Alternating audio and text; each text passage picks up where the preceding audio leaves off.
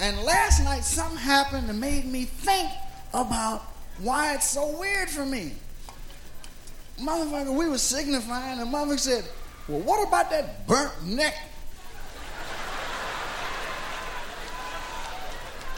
And I never thought about, because nobody ever said nothing. Because I thought I was the only one that noticed I was burnt up.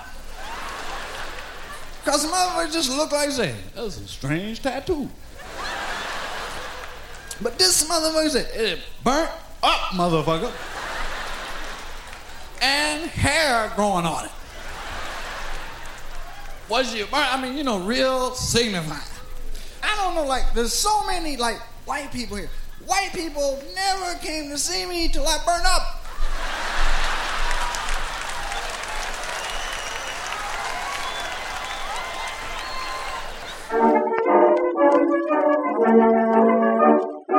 I'm a bit of a sport, I am one day, oh dear, oh Lord. I went to Amsterdam and I enjoyed myself, I'm sure. I had a go at the coconuts and knocked the beauty down. I was brimming all over with joy upon my journey back to town. I was holding me coconut when a lady winked at me.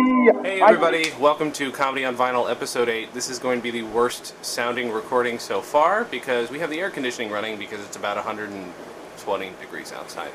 Um, with the, this week we're doing comedy, uh, yeah, we're doing comedy. We're doing Richard Pryor live on the Sunset Strip.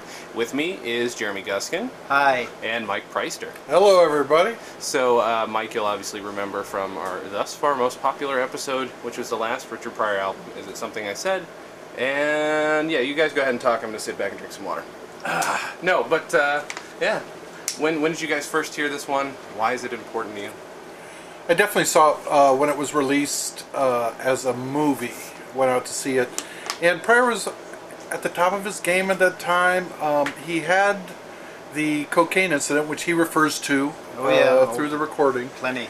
and uh, it was still a point where you would go out and see a comedy movie, uh, you know, a, a performance Right. movie when they came out. You know, uh, I think we talked about it before. I don't know besides like somebody putting one out on Comedy Central or a- a- any of the maybe HBO, but like to put it out into theaters, you know, at the you know local movie Cineplex doesn't Right. seem to happen anymore, and Well, it's probably I- proliferation. I think Seinfeld was the last one to do it a couple of years ago, right? That's true. Uh, didn't he? Was have his a live show? Comedian. Well, I know Yeah. it had definitely parts of his live show. I didn't get to see the whole. I didn't get to see the Oh, whole right, thing actually. right. Yeah, but yeah, it was, yeah, I mean, it was more strict back. documentary, but he did have a whole lot of his stuff Right. on. So again, it's no, it's not like an Eddie Murphy Raw even that had Right. some, you know, cutaway parts. That would almost be smart. If Eddie Murphy does come back to stand up, he should do it like that. I think, personally. rather than doing like an HBO. Yeah, yeah, Yeah. because I think he could still draw people. Except Yeah. for, except for I guess they're still used to seeing him doing little kid movies, so maybe not. I don't know. Yeah, the question is, would he do? You know, would he go back to being Eddie Murphy Raw? You know, can he go back? I don't think so. Well, I mean, think he could. I think he could, man, because I mean, like, it was one of the things that I loved about Sunset Strip is that, you know, like it starts off so awkwardly with him like asking for matches from the audience, which he which he's gonna refer to like forty minutes down the line, right? Yeah. And he gets into the whole like masturbating, and it's and it's not, and you know, it's it's it's like really assaultive and sort of like uncomfortable right off the Yeah. bat, and it's great because then he comes back around, and Yeah. then you know he's mentioned even at the end, you know, like being burned and doing the match, walking, running down the street, Yeah. you know. I mean, like he does all of the bits, and I mean, I would love, love to see Eddie Murphy in like comedian or delirious style talking about. All right, now I'm gonna talk about that girl that I picked up. All right, you know, what I mean, because Yeah, like right. he could come, he could if he came right at it, Sure. he could do it. You know what I mean? Right. That would be the way for him to go. You know, because you know we so many people now know him the present day as Daddy Daycare or any of those Because that's what he is. c- clumps, and um, I don't know if, if Hercules. but but is that is that two or three years ago now that I'm thinking about it? I mean, can he still do? I, I don't know if the, if that's still you know where he has to go anyway, and who Yeah. knows what's going on in his life, whether.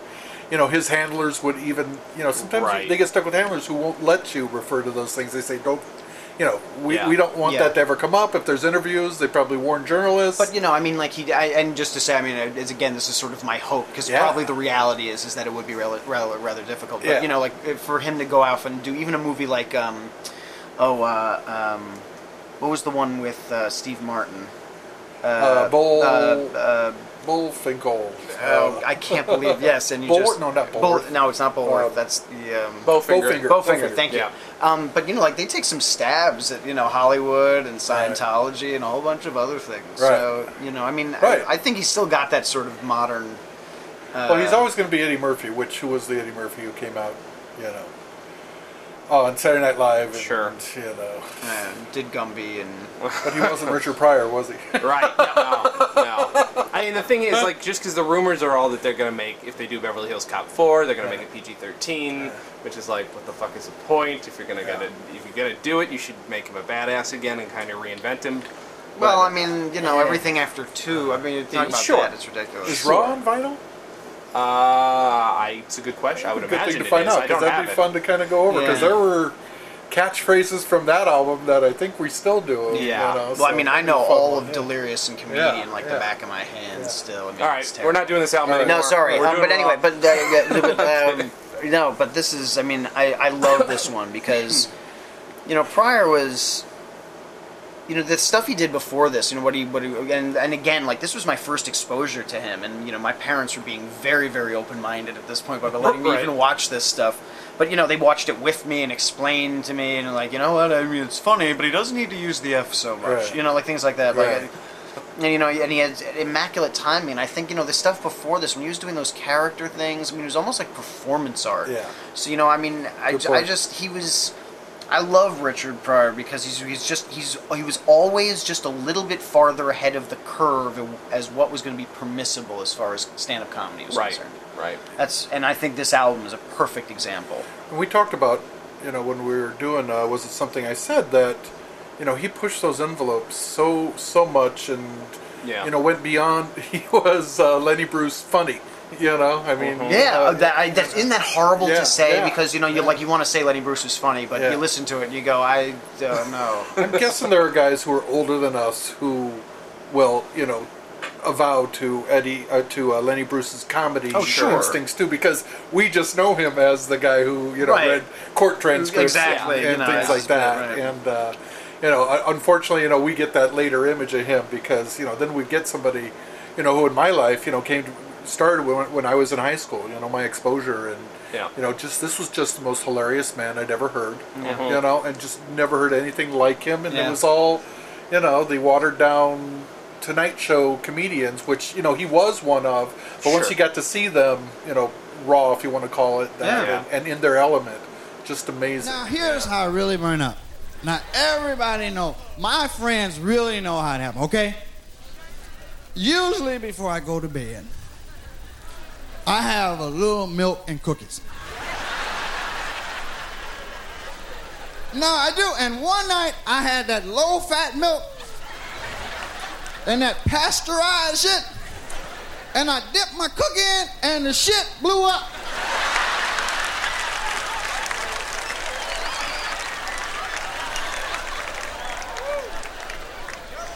and it scared the shit out of me. Not the blowing up, but it caught on fire. And you know what? It is weird to catch on fire. I don't know if anybody else in here, you ever been just burned up? It is weird because you go, hey, I'm not in the fireplace. I am fucking burning up. Was your Jeremy? We talked about several times about being two white guys from rural areas uh, being exposed to like our first black comedy. Like for you though, you're from New York City. Yeah, well, and and I mean, you know, again, like I, I was incredibly blessed in the sense that you know, like my dad was an actor as I was growing up, and my mother was, you know, worked for Merv Griffin Enterprises. So I mean, like we had, had a lot of exposure to it, even though it wasn't like direct, and we weren't seeing the top of the top. But you know, like my parents were and are very progressive people, which is Sure. awesome. So I mean, like again, again, you know, like I don't know a lot of 10, 9, 8 year olds Uh-huh. who are able to watch things like this and get, you know, have their dad give them a George Carlin album. Yeah. Right. And say, you know, like this is really funny, you know, and Yeah. knowing he's he's telling the truth, you know, after watching it. That's an interesting perspective too. I mean, your parents were artists, and you know, But, well, and so I- yeah. they appreciated. I'm sure. Sure. You know wh- where they were coming from, and that it was funny and all. You know, my parents were both farmers as kids, so you know, a little harder to get them to turn take that take that right. corner. You know, yeah. exactly. You know, like I was explaining on the, the the last one I got to do is that my dad was the one who introduced me to the Firesign Theater, and you know, like most parents aren't going to give that to somebody who's not even 13 yet. Yeah. You know what I mean? Yeah. Or like would even know to give Yeah. that to them. Sure. So, but it was the same. Th- again, great. you know, like the same thing with this. You know, I was sitting down and watching it, and again, as a kid, I didn't get a lot of it. Yeah. You know, Right, like right. I mean, uh, some of it was just I didn't know what the Sunset Strip was. Sure. Sure. I Yeah. mean, f- to me, it sounded literally like like like Vegas. Yeah, I yeah. didn't understand it was part of Hollywood. There Right. was this whole, you know, I didn't get that. So I mean, Mhm. like things like that were more foreign to me Sure. than what he was actually talking about. You know, like when he was, uh, you know, I, I love it when he talks about uh, working with Gene Wilder, Uh-huh. and you know, and like and doing what was it, uh, uh, Every Which Way But Loose or whatever it is when they're in the jail. Yeah, yeah. And you know, he's it's just you know, and he you know doing his bad impression of Gene, you know, doing his impression of himself, and it's just it's you know, like that was great because I knew those movies, Uh-huh. you know, before, like, Sure. and again, I think it's really interesting to talk about Richard Pryor, like, or again when you're talking about Eddie Murphy, even, or we're talking about Steve Martin, or any of these people that we mentioned. It's really interesting that most people now think of them as they're movie stars. Yep. yeah. You know, Steve Yeah. Martin isn't a stand-up comedian. Right. Right. You know, that would be the third or fourth thing people would yeah. think He's a banjo player. Right, oh, yeah, you know, it- and, and he does, Yeah, you know, does. and I mean, oh, like to go from rambling to you know, like Yeah. the, the you know the, the album he just you know released, you know, it's not that big a jump. It's great, you know. Did Pryor do any movies with Steve Martin? I Um, think of any specifically. It's a good question. If Not it was, it was something that was big cast, Right. You know, runaround Yeah. stuff. Never. Not that I can remember at all. It seems like for some reason that would have been a good pairing It too. probably would have been a point, good you know? pairing. but he ended up, you know, him and Gene Wilder made enough money together. I Yeah. guess he didn't need to move yeah. around. Yeah. Yeah, he had his partner. Well, we talked about that last time too. He kind of got screwed out of. Well, he screwed himself out of a, a movie career. It, it, it felt like. I mean, maybe, maybe our perspective is also different on that too. What do you think? I mean, the Who, reason. Richard Pryor? Yeah, I mean, he had a career, but he was never a star. yeah, but I mean, I don't think it's I don't think that's anything that he did directly himself. I think Sure. that's just unfortunately the way Hollywood works sometimes. Right. And it's like, oh look, we've got this guy who does this thing really well. Let's have him do it for a while, and then when he tries Yeah. to switch oars, we're gonna fight him on it or not Right. give him the support that Right. he did when we did the first thing. So when he tries to reinvent himself as a family-friendly star in moving or whatever, you know, one of those last Right. things that he did Yeah. was, you know, it's going to come across as he looks a little old Yeah. and a little tired and Yep. it's a little awkward. And to be honest with you, that's what it kind of was. Yeah. You know, it's not. Silver Streak. Of course. You know. was Um, it Bustin' Loose? What was the what was the prison one with? Oh, oh, um, stir crazy. Yeah, Stir it is Crazy, Stir Stir Crazy, right? Crazy, Yeah. okay, okay. yeah. Isn't that the one with their, their chickens on the, on the poster? yes, Uh-huh. The chicken suits without the heads. Yes, Directed by the- Sidney I think it was a Poitier. one, Yes, a there- one Which is minute bit amazing in the movie. Yeah. They Do, were. do you guys have a favorite bit from this album? Um, to be honest with you, I mean, my favorite things in it are when the audience reacts to him telling the stories about Yeah. him burning and blowing Yeah. up. I mean, it's t- like his material is great. I mean, Sure. all the way through, it's great. I love his bits about Africa. Oh, you God, know, I mean, yeah. like just the like, I didn't find one goddamn Pryor in no African phone book. You know, I mean, like that is just funny shit.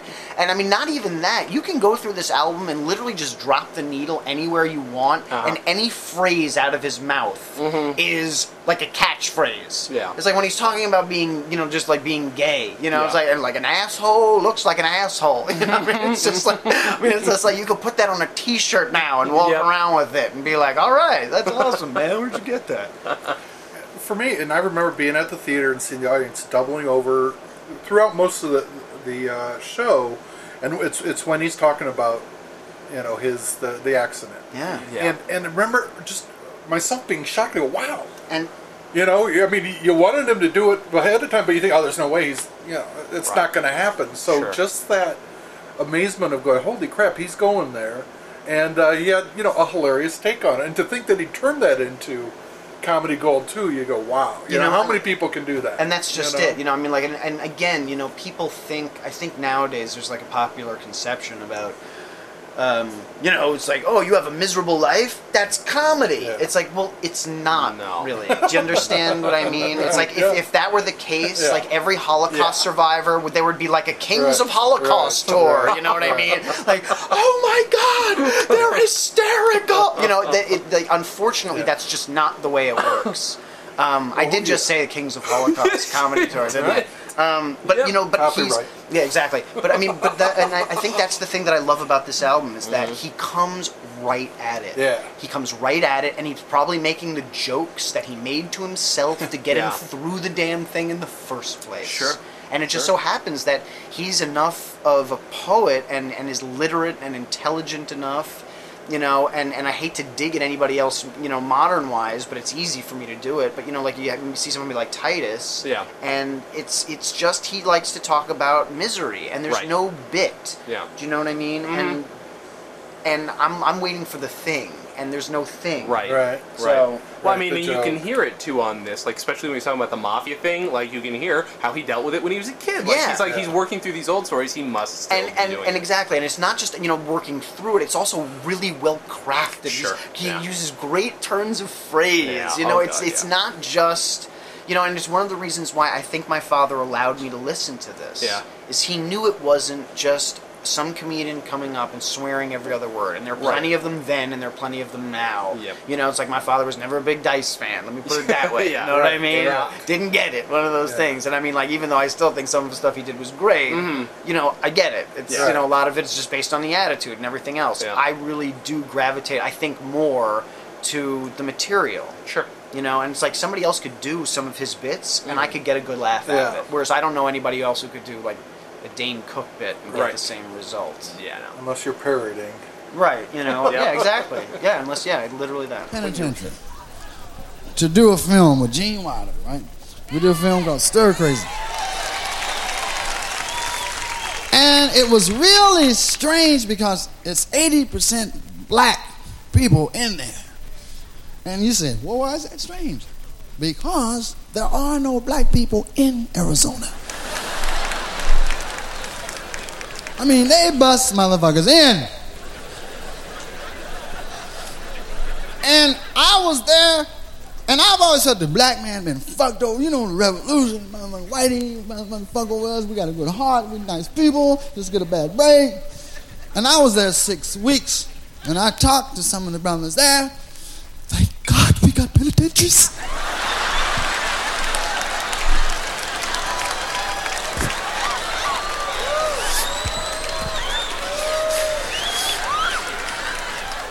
Said to him, I said, why'd you kill everybody in the house?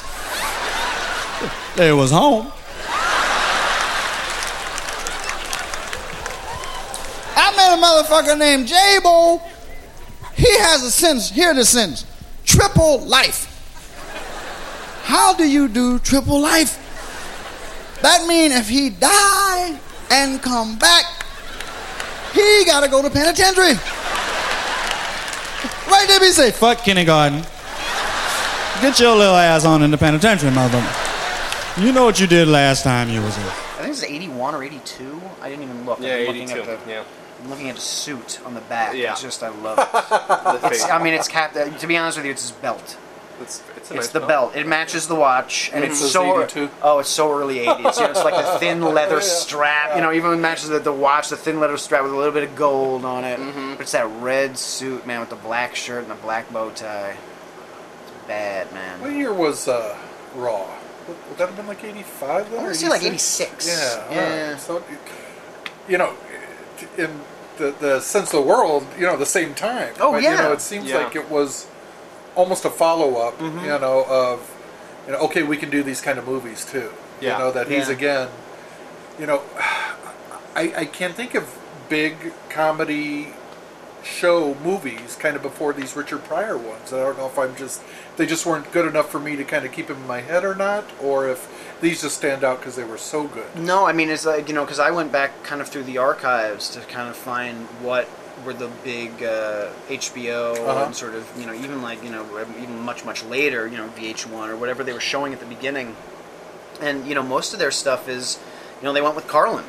You know, Carlin. You know, right. like multiple shows, and you know, like, and that's what you know, get a half an hour, an hour, Yeah. and they were finding out they were pulling big ratings, you know, because nobody else was doing this type of thing. Yeah. And it's one of the great things about this is, you know, like it's it's great seeing and do it because when you see it and hear it, you get the whole experience. It's it's like when we're talking about you know the Firesign Theater is Uh-huh. wonderful to listen to because you can only listen to Sure. it. There is no visual to go with Yeah. it, as opposed to something like when uh, if you're going to listen to a Steve Martin album Yep. and you're sitting there for half of it listening to the audience react for a good five to six Yeah. minutes That and you're going fun. like Right. I don't know what he's doing man but it's probably great and it makes you laugh still. All, Right. you, all you've got to go off are all the uh, the different photos on the album. Right, you know, and then you're looking at something else, and Yep. you know, and, uh, you know, I mean, it's and again, it's wonderful, but you know, again, uh, Pryor was perfect to have on an album because it's you can listen to it and still get 95 percent of it. Yeah, because all those turns of phrase and everything are like in character. Even if, like, I- Yeah. I, they're just uh, the voice. I love the voices that he does Oh, because yeah. they're not they're not typical.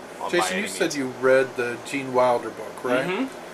And you know, I haven't done the research to know whether, you know, because I want to know more about how Pryor crafted his, you know, his shows and his work, Yeah. and who's helping him. You know, I mean, it's it's it's almost impossible to, to be this amazing by yourself. Like who, You- you know, you- who you are would think his, so, right? Yeah. You know, who is he collaborating with, or Yeah. who does he bounce stuff off of, Sure. or you know, I, which I'd be curious to which know all those demon things. has he summoned to, help, to help write for him? You I mean, he specifically Whatever. mentioned Paul Mooney on the back of the other one, so I, I, Right. I don't know if Paul Mooney worked with him regularly or Really? not. But yeah, he said uh, some, such and such bit, bit, stolen yeah. from Paul Mooney. Yeah. I saw Paul Mooney Mm-hmm. in the 99 cents only store down on Lankershim about a year and a Really? half ago. Really? And I gotta tell you, I nearly shit my by Universal pants. City there? And uh, yeah, it's right down the street from my house. Yeah. And I usually don't freak out. Yeah, but I have to say, like, I didn't want to like freak out on Paul Mooney because I would have gone up to him and at least gone, you know. You know what, man? I'm a big fan of yours. I think you're great. But like in the 99 That's good. cents only store, and like he wasn't, and he wasn't doing like hat down glasses. He's chatting up the woman in front of him. awesome. You know, talking to the cashier. I was just in seventh heaven. I was just looking at Paul Mooney shopping at the 99 cents only, and I'm stupid because I didn't even look at what he was buying. I should have That's been. the one thing you always wanted. Oh, I know. Yeah. You know, it's like what are people buying at the 99 cent store? When I was behind Forest Whitaker in line, he bought Bacardi rum and he was buying uh, coconuts, I think. Also coconuts. Where? Uh, uh, Ralph's. Oh, at That's Ralph's, the first celebrity Ralph's. I ever saw out here. That's why Really? it sticks in my head. Forest Whitaker Forest at Whitaker, Ralph's. yeah. See, that's great. It's a great Oh. venue. Oh, yeah, oh yeah, See, absolutely. Star sightings out here are important, like where you see them. Then the second guy I saw was Bruno Kirby, so two Good Morning Vietnam Oh. guy. I know, right before he died. Man, Bruno Kirby. I'd like to just take a little side tack. Did Go you ahead. know Bruno Kirby actually is Richard Pryor's brother? In what way? They're related. How is that Like a possible? Uh, no, they're not. Uh, but I was watching television the other Okay. day, to- and I, I saw I saw Bruno Kirby pop up, and Uh-huh. I was amazed. I was like, "Is there any other actor on this planet who could put down on their resume The Godfather Part Two and, And This Is yeah. Spinal Tap?" Yeah, I mean, yeah. that's so not fair. No, yeah. I And know. I'm not talking about like just cameos, you know, come on, Right. mime is money even, you know, which is great. Yeah. But you know, he's got the whole yes I can thing Uh-huh. and he's, you know, young Clemenza. It's Yeah. fantastic. Brilliant. He He's an amazing guy. I got to audition for him once. He was Really? so nice. That's Would have given my arm to work with him I bet. Again. So that was another depressing again, boys and girls. if you have dreams of coming to Hollywood, all the people you want to work with Will will be dead Yep. by the time you get here. Yep. Sorry. This is Jeremy Guskin crushing one more dream. Good night. Hopefully not just one. No, well, one more dream in, in, in your dream. It's the same dream, but for hopefully multiple people. yeah. I'll make that clear. Sorry. But no, back to Rich. Who was also dead. Yes. Yeah. Ah, but he did get a Mark Twain Award before he died, did he not? Yes, he did. So that's good. and a Kennedy Center honor, if Oh, I'm not mistaken. I not think mistaken. you're right. I I could you're be wrong, though. Well, I think they hold the Mark Twain Awards at the Kennedy Center, so that's that's why I've always. Yeah, but it's, it's not like a twofer. They don't have a discount. don't just do That's- two at once? It's not the way the government works, even when it comes good. to the arts. That'd you be know? great. No. you have to come back. yeah. Um, but yeah, no, I just yeah. What about you, Jason? Favorite bits from? Yeah. My fa- well, since this is literally the first time I listened to the album, uh, I, lo- I love the fact that you're hosting this. I know, Like, just wait. Comedy on vinyl. I don't know No, and- what a yeah. record player is. You the next that. one, I swear to God, the next one I know I by saw heart. the word comedy written on vinyl siding on a house, and I. But that's I- also the perspective that we're going to run into here. People who Exactly. I am the this. everyman here, Yeah. Jeremy. I am the I am the Jack Lemmon of this podcast right now. God bless you. See, um, but not not in every case. I know a lot of these albums. I just happen to pick with you I'm, guys. I'm getting on you for. Now. I know you are, but it's fine. It's Yeah. good. Uh, but the Africa thing, and only because you know why it stood out to me because we were talking last time. I don't know if we brought it up. I think we did, but Mm-hmm. the fact that uh, uh, uh, um, um, Dave Chappelle went to Africa had Mm-hmm. his whole moment too. You know, but I don't. He hasn't done any famous stand up about it, and it was making me think, what the fuck would. I want to hear what he has because he he went didn't he do an Oprah interview or something afterwards Dave Chappelle and then like kind of got serious about it and I don't care I Yeah, but I, I mean, I, to be honest with you, I didn't. I, I should really. I'd love to find out, honestly, because. Excuse me. Uh, his story with all of that is fantastic. You know, Yeah. I just love it. You know, like come up with a show that was, you know, pretty good. I think. yep Made a, a certain channel a lot of money. Yep. Negotiated for a lot more money. Got paid. Went crazy. I mean, that's how you do it. So Yep. many people flip them and go crazy before you get paid, and then you're wandering around in your own filth.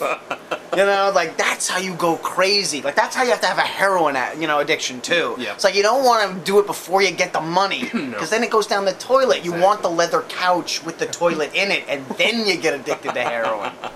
Ladies and gentlemen, from Tupelo, Mississippi, Mudbone.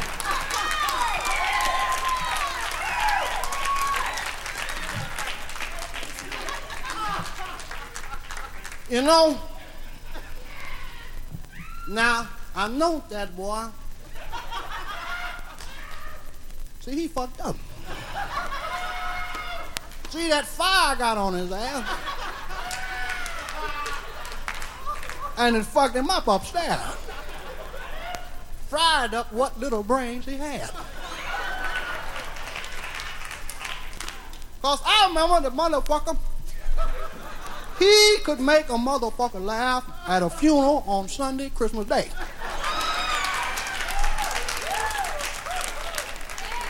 But you know what happened? He got some money. That's what happened to him. He got some money. Then Miss Mill cramps and shit was gone. He said, fuck it.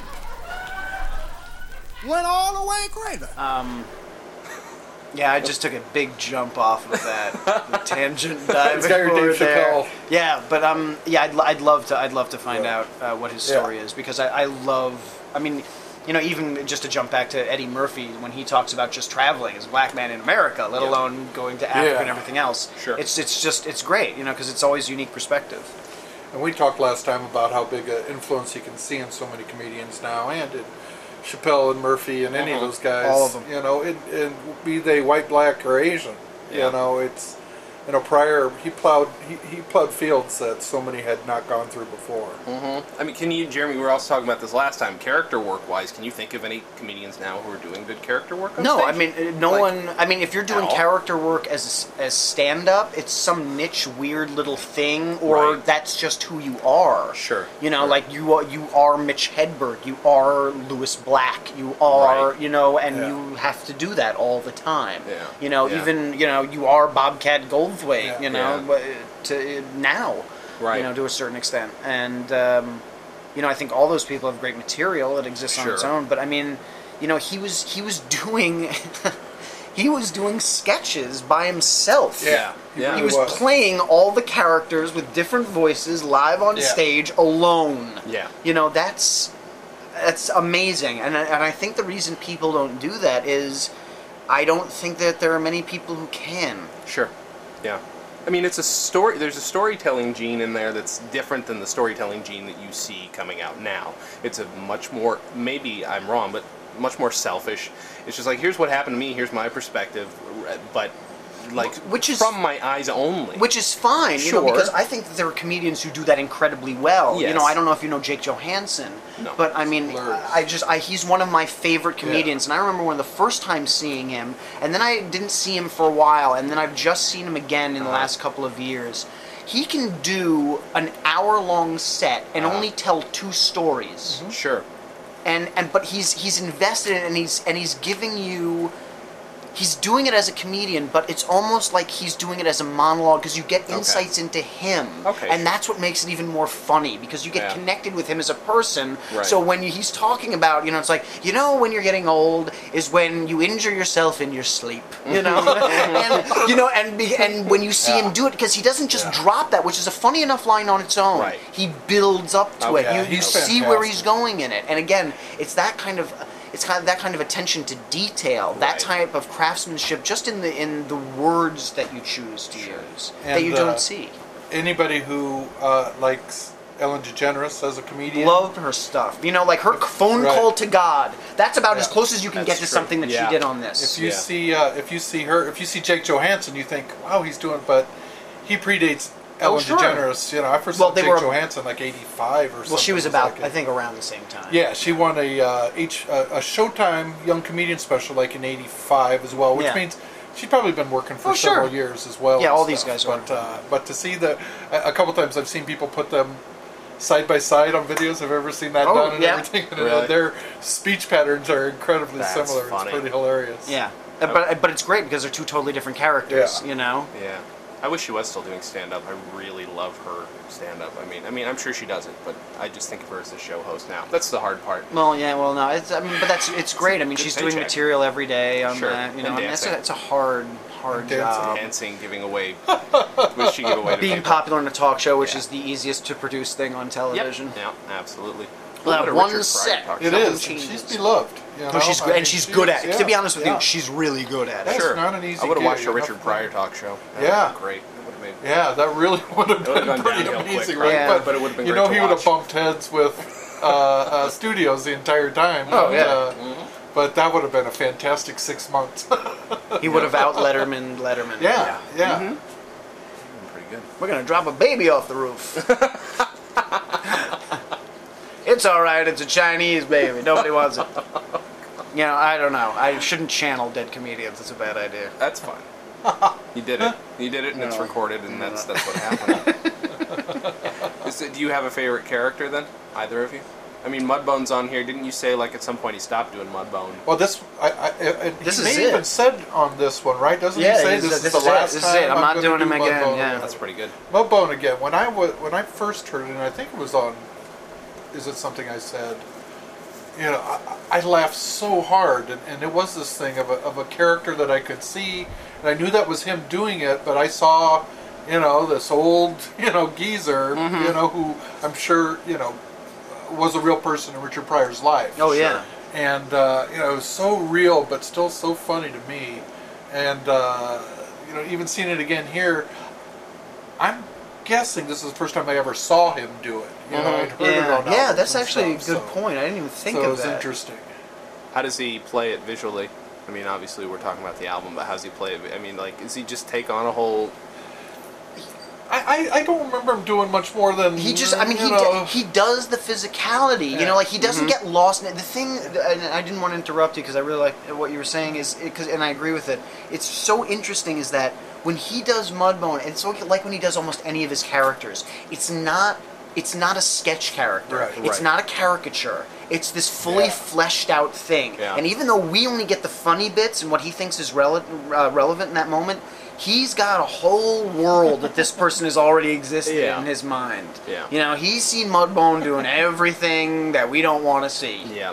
Yeah. And that we don't have to see. sure. And and he doesn't overdo it. It's just a little bit of a hunch in his shoulders. And I mean it's it's not it's not grotesque. It's just a really simple characterization. Yeah. You know, I mean, I think to be honest with you, it's kind of like I, I probably putting it together is kind of like that scene in uh, Silver Streak when he's teaching Gene Wilder Yeah. to be black. Yeah. You know, and he's right. like, "Stop doing the fucking character. Like, where do you? what black people do you know look like that? You know, who moves like that? Move like a human being.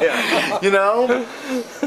and I, I think that's kind of at the crux of everything that he does that's Yeah. so good is that there's there's real humanity in it and I Sure. mean and he's he's selfless in it which is uh, why I think he's able to make Mudbone a real character which is why he's able to talk about the freebasing thing and being in the hospital so freely Yeah. You know, and also about you know some of his little foibles and stuff, and like I mean, how he's- he's almost like blunt and honest about the fact that he cheats on his wife. Yeah. Yeah. it, you know, I mean, like that's horrible. I know. horrible. But the honesty makes it so you want to keep listening. But I couldn't- mean, it- but it's just because it's just that you know. At least he, he's being honest about it. And I don't have to agree with everything he says. Sure. But man, I do love some of his insight. And I- I Uh-huh. do love his turn of phrase. And Yeah. I do love the way he sees the world. I went to Africa. I went to the motherland, find my roots. Right? 700 million black people. Not one of them motherfuckers knew me. I looked in every phone book in Africa. I didn't find one goddamn Pryor.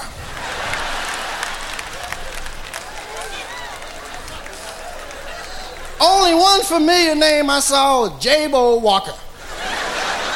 I called him up. They said he was in Arizona. Just perspe- I I get a feeling, again, you're talking about attention to detail, and that's a big thing with any good comedian. I feel like every good comedian or comedy writer or comedy actor, what have you, has some form of OCD because, like, that's just that attention to detail and that need to remember these things. Uh, whether that's, uh, you know, I mean, at least for me, that's how it's always worked. I know I've got OCD, and that's that's the only reason I've ever been able to draw from that to do anything. It's the only reason I can remember how to do an impression when I do an impression. You know, it sticks in my head. There's an there's an algorithm to it. You know, if that makes any sense. No, it makes perfect sense. I mean, and again, you know, it's exactly what you said. And uh, he, how many modern comedians, or I mean, even just a couple of years after, or that year, are stealing directly from this model Yeah. to do their own stuff. I mean, it takes somebody like Richard Pryor to come along and do that. Yeah. And when you see something like this, I mean, if you are if you're a comedy fan or want to perform or anything else, you have to have that backlog of, oh, this works. This Yeah. is funny because I mean, there's one thing I love talking about. It's like the nature of comedy, which changes so much. Mm-hmm. And you know, it's amazing what you can get away with in this album, as opposed to what you get away with ten years earlier, as opposed to Right. ten early years earlier than that, ten years earlier than Yeah. that. Yeah. And I, and you know, and that's popular comedy and film or stand up or whatever it is, or just you know, like even permissible jokes. Like Yeah. I remember being a kid, they were all Polish jokes. Now Uh-huh. they're all blonde jokes. Yeah. You know, Uh-huh. it's the same thing, but that's Yeah. the change. You know, it's it's amazing. So I mean, if if you want to do this, you have to backlog the stuff that works. Sure. Because otherwise, how are you going to come up with what you're going to do? You know, it's like, well, that kind of worked, and I know that I can push it this far. So let me try this thing and jump off from here. Okay, Yeah. that didn't work. That was really actually that was the opposite of working. Now I'm gonna try like this. Right. I'll try with a funny voice. All right, now we're gonna get rid of that. You know. Yeah. And these guys too, you know, who lived on the road, you know, you just can't, you, you, you know, they had this permanent workshop that they were, you know, I'm sure he was working five nights a week, and Yeah. you know, chance to.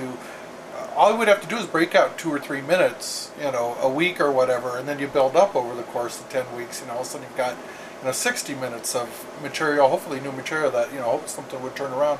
But also they're polishing these things that they know are gems as well. You know, yeah, and time. we have to mention that Yeah, because you know sure. I, I think it was uh, you know a, an interview with Sarah Silverman that first even hit me with this idea because you know I have, I have friends who do stand up and it's one of the things I admire so much and I know how difficult it is, which is one of the reasons that I don't try it. Um, You've never tried it? uh, oh no, sure, alone alone in my room with my stuffed animals. Of course, right. I am awesome. you know, midnight at the Guskin room. That 75 shit. minutes of A I'm. I'm serious, man. It's pull string room only.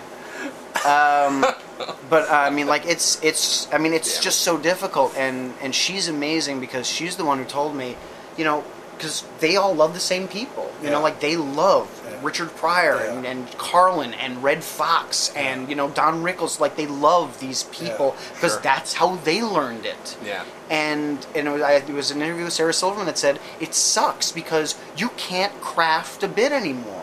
Yeah. Because you go do it at a club and there's some jackass there with a cell phone camera who videotapes your whole thing and then puts it on the web. Yeah. And you don't have time to craft, oh, you know what, I really should change that to nauseous instead of throw up. Yeah. It, it moves better, you know, or Yeah. whatever it is. Right. You know, just those little subtle things. You know, Carlin and all, again, all these guys used to, you know, go to small clubs and small rooms and craft these things before they did their big shows, and that's why they're so polished and so good.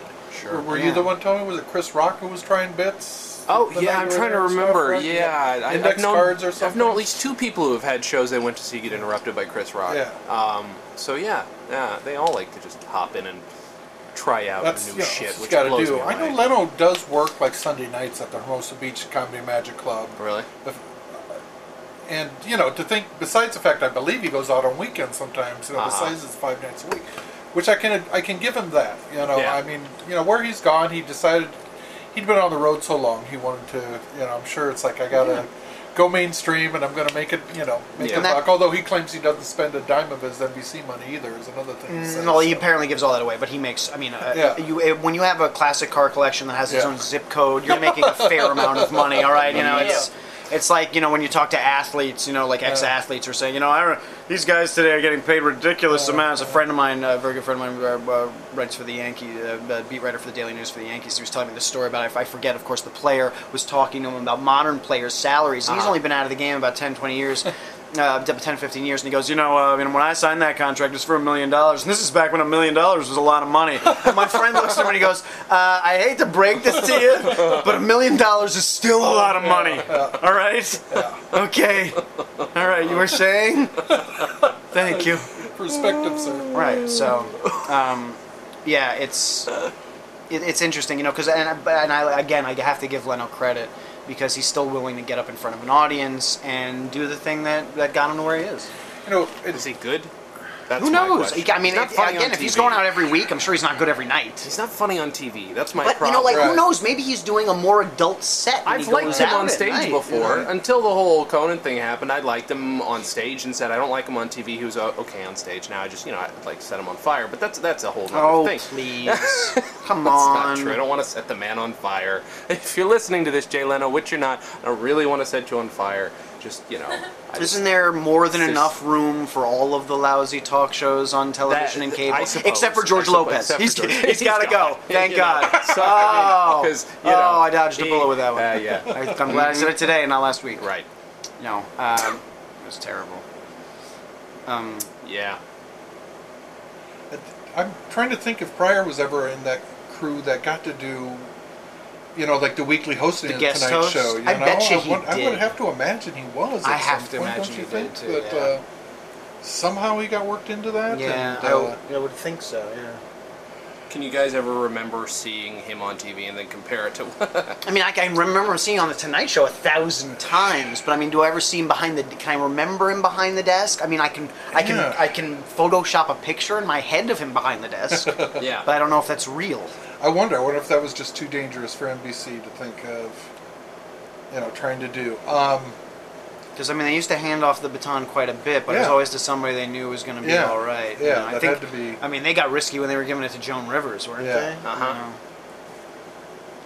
I think there was a level of, and, and, and I know it was parodied somewhat by the Larry Sanders Show, of So he good. didn't want somebody who was too good back there, you Yep. know, filling in. Sure. you Well, I mean, the- I got somebody who's pulling yeah, better ratings yeah, than you, then you never yeah, come back. Yeah, right. you know? Right. That that Yeah, vacation there'd becomes be- permanent. There'd be no loyalty whatsoever. Oh, are you if kidding that me? happened, What do you mean? know? There, there never was. Yeah, right. You know, I mean, look at it. And you talk about the Conan thing with you know, Leno, and then what about the the Letterman thing with Leno? Right. You know, the Yeah. same thing. Well, almost.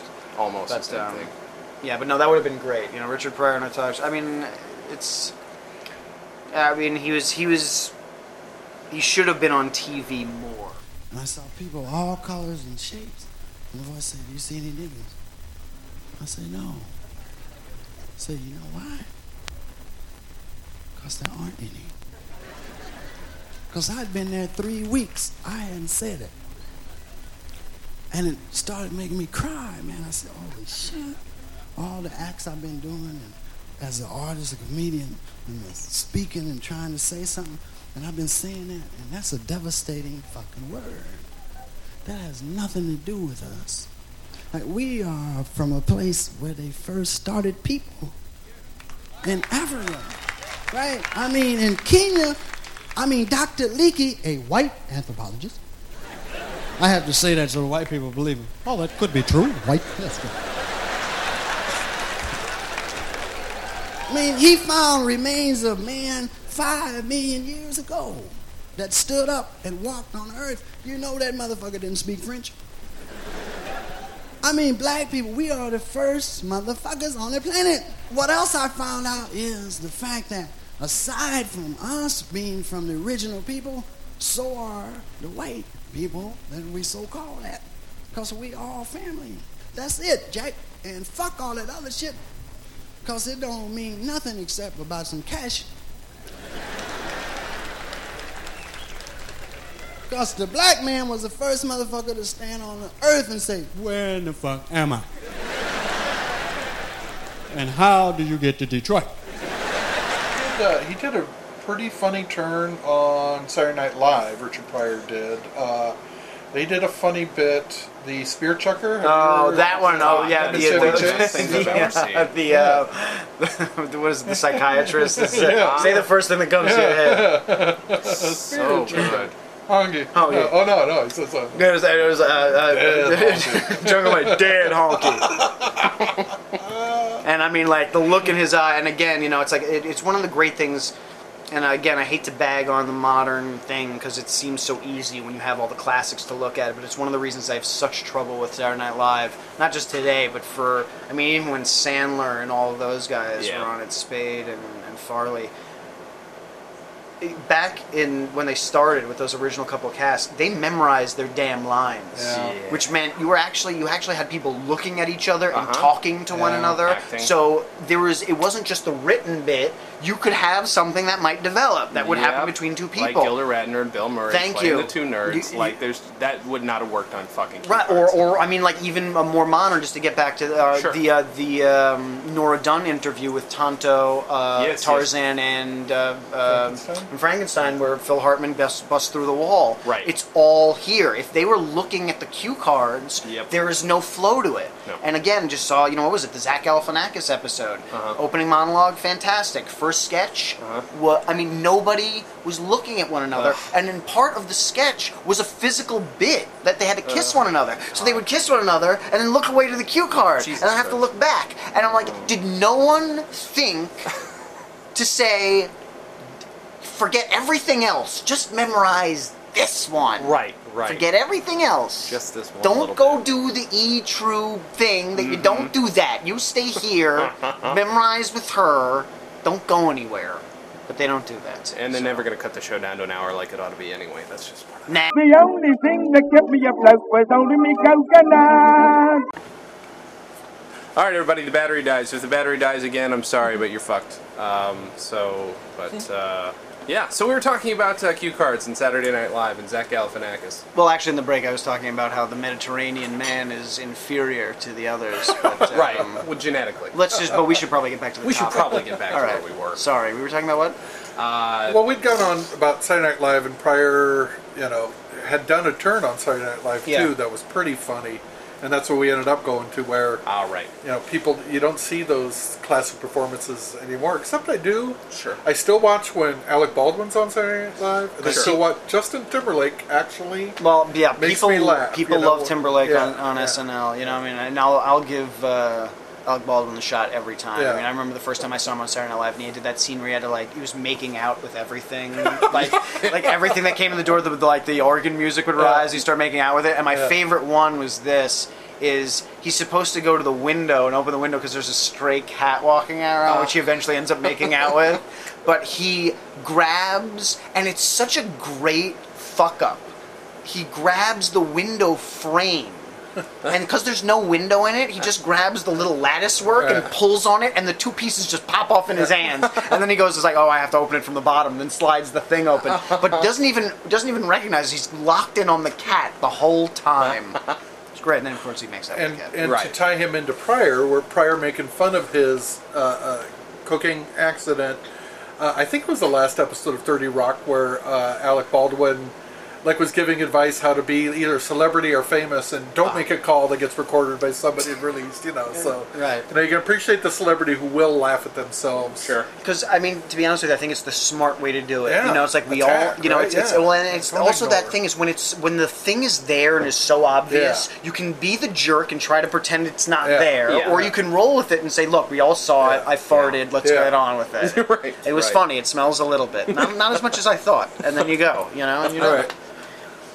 Yeah, you just deal with it. But he's, you know, again, his he was a great he, uh, and I think this is just uh, true for a select group of, of comedians. I think it takes an almost an entire lifetime of work to get there. Yeah. But he almost transcends stand-up comedy where I mean he's just a brilliant comedic actor, and I know he didn't really get the chance to show that in a lot of the movies that he was in. Right. But you know the work that he did on his own. I mean he wrote Blazing Saddles for Christ's Right. sake. Yep. You know I mean he was amazing. I mean he, he had I think he has three scenes in Silver Streak. Yeah. And he's one of the most memorable Yeah. things Oh, in it. Absolutely. Um, yeah. You know, and I mean, from that one little piece, springboards what three, four, five more movies with G. Yeah. Wilder Right. and him as the stars. I mean, I just feel like he got. I, I, I think a, one reason, or at least one excuse, people always gave for not hiring him was the drug problems, and that was the reason why they said they, w- they wouldn't let him play Black Bart. That was what he was going to play Bart. Yeah, oh, no, I Blazing know. Saddles. So, uh, like, so whether that was real, whether that was an excuse, I don't think he was given enough of a chance. I went, I wouldn't. I said earlier he screwed himself. I said not that. That was probably a miss. miss Well, no, but- I think you're dead on there, though. To be honest with you, that he, I'm sure knew, but that's also what made Richard Pryor Richard Pryor Right. was the drug use and the demons and the things that were going Sure. on. exactly. There's like a couple of those little things that are so much a part of the Yeah. person you can't separate yeah. them. Yeah. Right. Uh, like uh, when, when, but just to drum back to you know Thirty Rock. I love how everything we mentioned is kind of intertwined.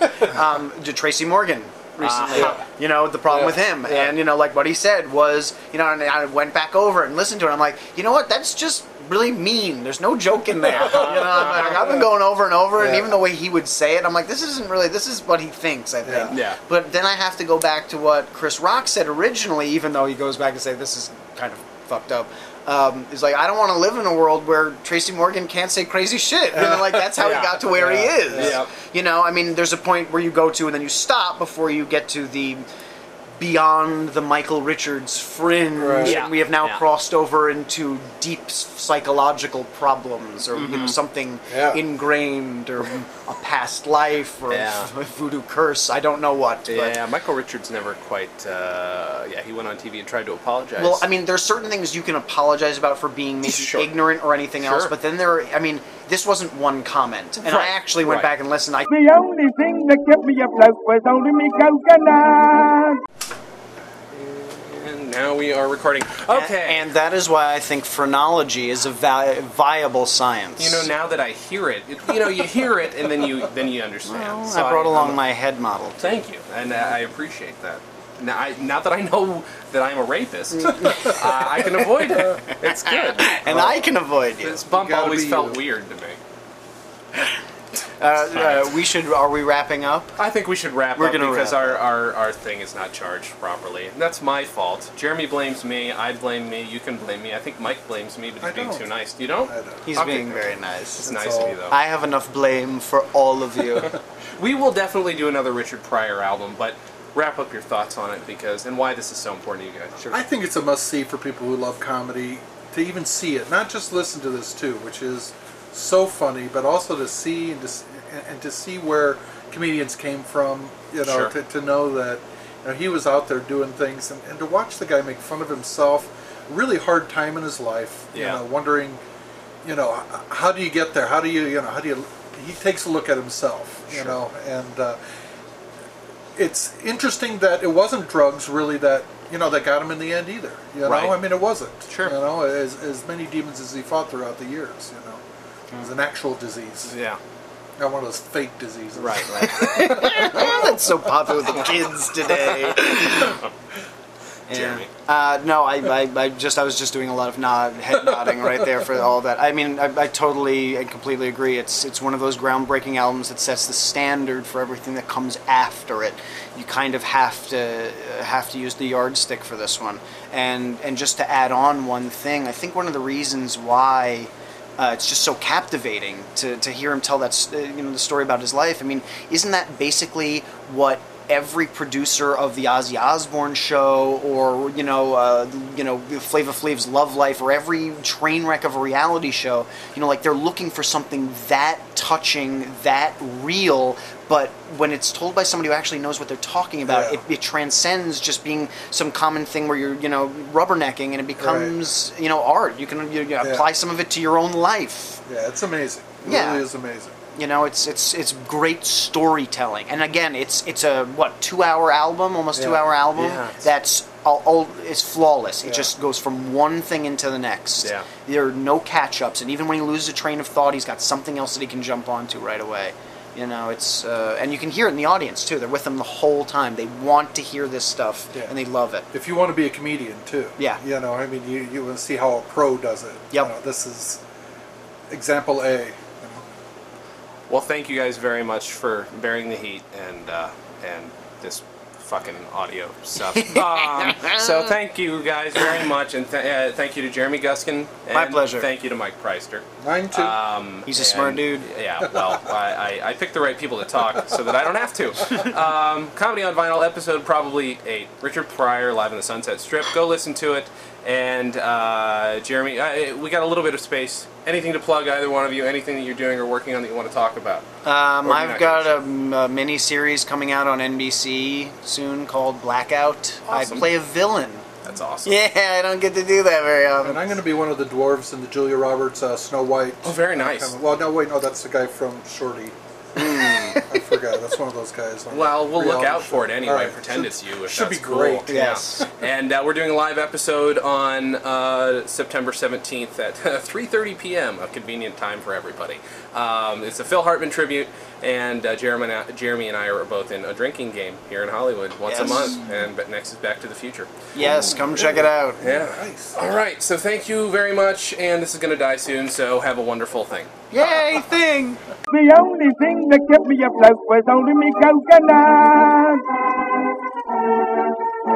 Comedy on Vinyl is recorded at Fort Awesome Studios in Burbank, California.